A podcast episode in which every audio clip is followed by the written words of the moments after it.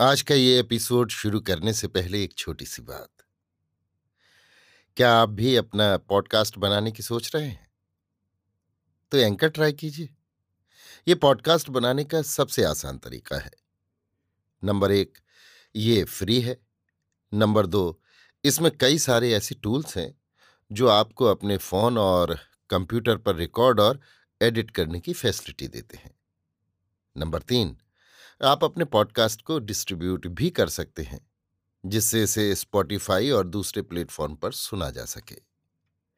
तो डाउनलोड कीजिए free anchor app या विज़िट कीजिए एंकर डॉट एफ़ पर अपना पॉडकास्ट स्टार्ट करने के लिए। ये तो थी एक छोटी सी जानकारी, और अब शुरू करते हैं एपिसोड का सिलसिला। तो आज के एपिसोड में लीजिए सुनिए। रविन्द्रनाथ टैगोर के लिखे उपन्यास, गोरा के पचासवें भाग को मेरी, यानी समीर गोस्वामी की आवाज़ में। जिस समय विनय के घर पर हारान बाबू का आगमन हुआ, ठीक उसी समय अविनाश ने आनंदमयी के पास जाकर खबर दी कि विनय के साथ ललिता का ब्याह पक्का हो गया। आनंदमयी ने कहा यह बात कभी सच नहीं हो सकती। अविनाश, क्यों सच नहीं हो सकती? विनय के लिए क्या यह असंभव है? आनंदमयी। सो मैं नहीं जानती, लेकिन इतनी बड़ी बात विनय कभी मुझसे छिपा नहीं रखता। अविनाश ने बारंबार ये कहा कि उसने ये खबर ब्राह्म समाज के एक खास आदमी से पाई है और वो पूर्ण विश्वास योग्य है। विनय का ऐसा शोचनीय परिणाम अवश्य ही होगा। इस बात को वो बहुत पहले से ही जानता था। यहाँ तक कि गोरा को भी उसने इस बारे में सावधान कर दिया था। यही आनंदमयी के निकट घोषणा करके अविनाश बड़े आनंद से नीचे के दालान में महिम को भी ये शुभ समाचार सुना गया। आज विनय जब आया, तब उसका मुँह देखकर ही आनंदमयी समझ गई कि उसके अंतकरण में एक विशेष दुख उत्पन्न हुआ है। उसे भोजन कराकर अपनी कोठरी में बुला ले जाकर आनंदमयी ने बिठलाया और पूछा, विनय, तुझे क्या हुआ है, बता तो? विनय, मैं ये चिट्ठी पढ़कर देखूँ? आनंदमयी के पत्र पढ़ चुकने पर विनय ने कहा, आज सवेरे हारान बाबू मेरे डेरे में आए थे। वो मुझे बहुत डांट फटकार गए हैं।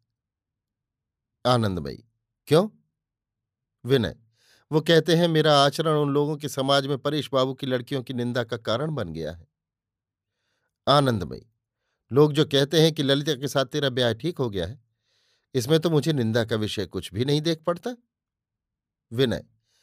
विवाह अगर संभव होता तो बेशक कुछ निंदा की बात न होती।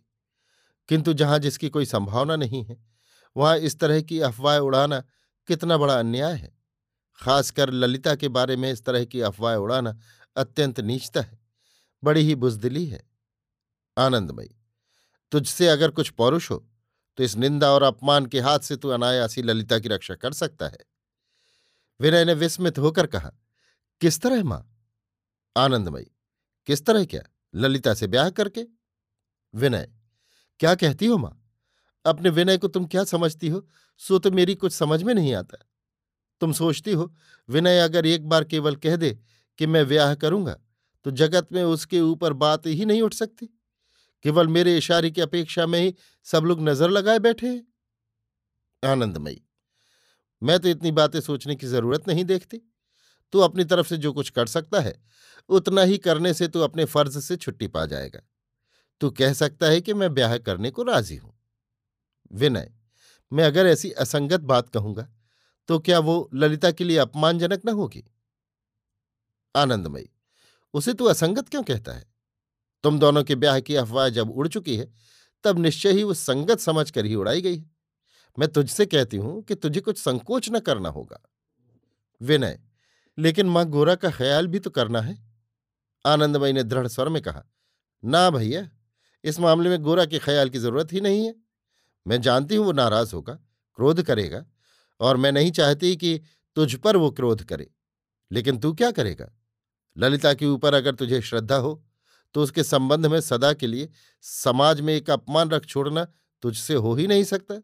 तू ऐसा होने ही नहीं दे सकता। लेकिन ये तो बड़ी कठिन बात थी।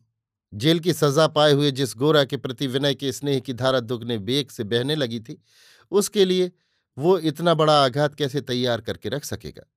फिर उसके संस्कार।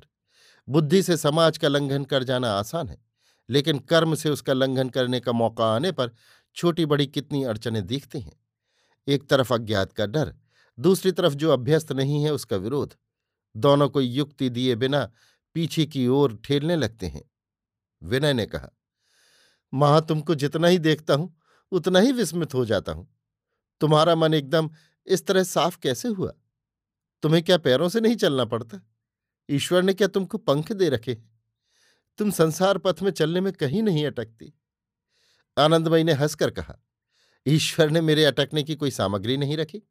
मेरी सारी राह एकदम साफ़ कर दी है। विनय, लेकिन माँ, मैं मुँह से चाहे जो कहूँ, मेरा मन तो अटक जाता है। इतना समझता बूझता हूँ, पढ़ता सुनता हूँ, बहस करता हूँ, मगर अकस्मात अचानक देख पाता हूँ कि मेरा मन बिल्कुल मूर्ख ही रह गया है। इसी समय महिम ने वहाँ पैर रखते ही विनय से ललिता के संबंध में ऐसे अत्यंत उजड्डपन और रूखेपन से प्रश्न करना शुरू कर दिया कि विनय का हृदय संकोच से पीड़ित हो उठा। वो आत्मदमन करके सिर झुकाकर चुपचाप कुछ उत्तर न देकर बैठा रहा। तब महिम सब पक्षों के प्रति तीक्ष्ण आघात करके अत्यंत अपमान करने वाली कुछ बातें कहकर वहाँ से चला गया। जाते जाते बता गया विनय को इस तरह जाल में फंसाकर उसका सर्वनाश करने के लिए ही परेश बाबू के घर में बड़ी निर्लजता से आयोजन होता रहा है। विनय भोला था, इसीलिए उनके फंदे में फंस गया। गोरा को वे लोग फंसा सकते, तब तो देखते, लेकिन वो तो टेढ़ी खीर है। विनय चारों ओर इस तरह लांछना की मूर्ति देखकर सन्नाटे में आकर बैठ रहा। आनंदमयी ने कहा, जानता है विनय, अब तेरा क्या कर्तव्य है? विनय ने सिर उठाकर उनके मुँह की ओर देखा। आनंदमयी ने कहा, तुझे उचित है कि तू एक बार परेश बाबू के पास जा।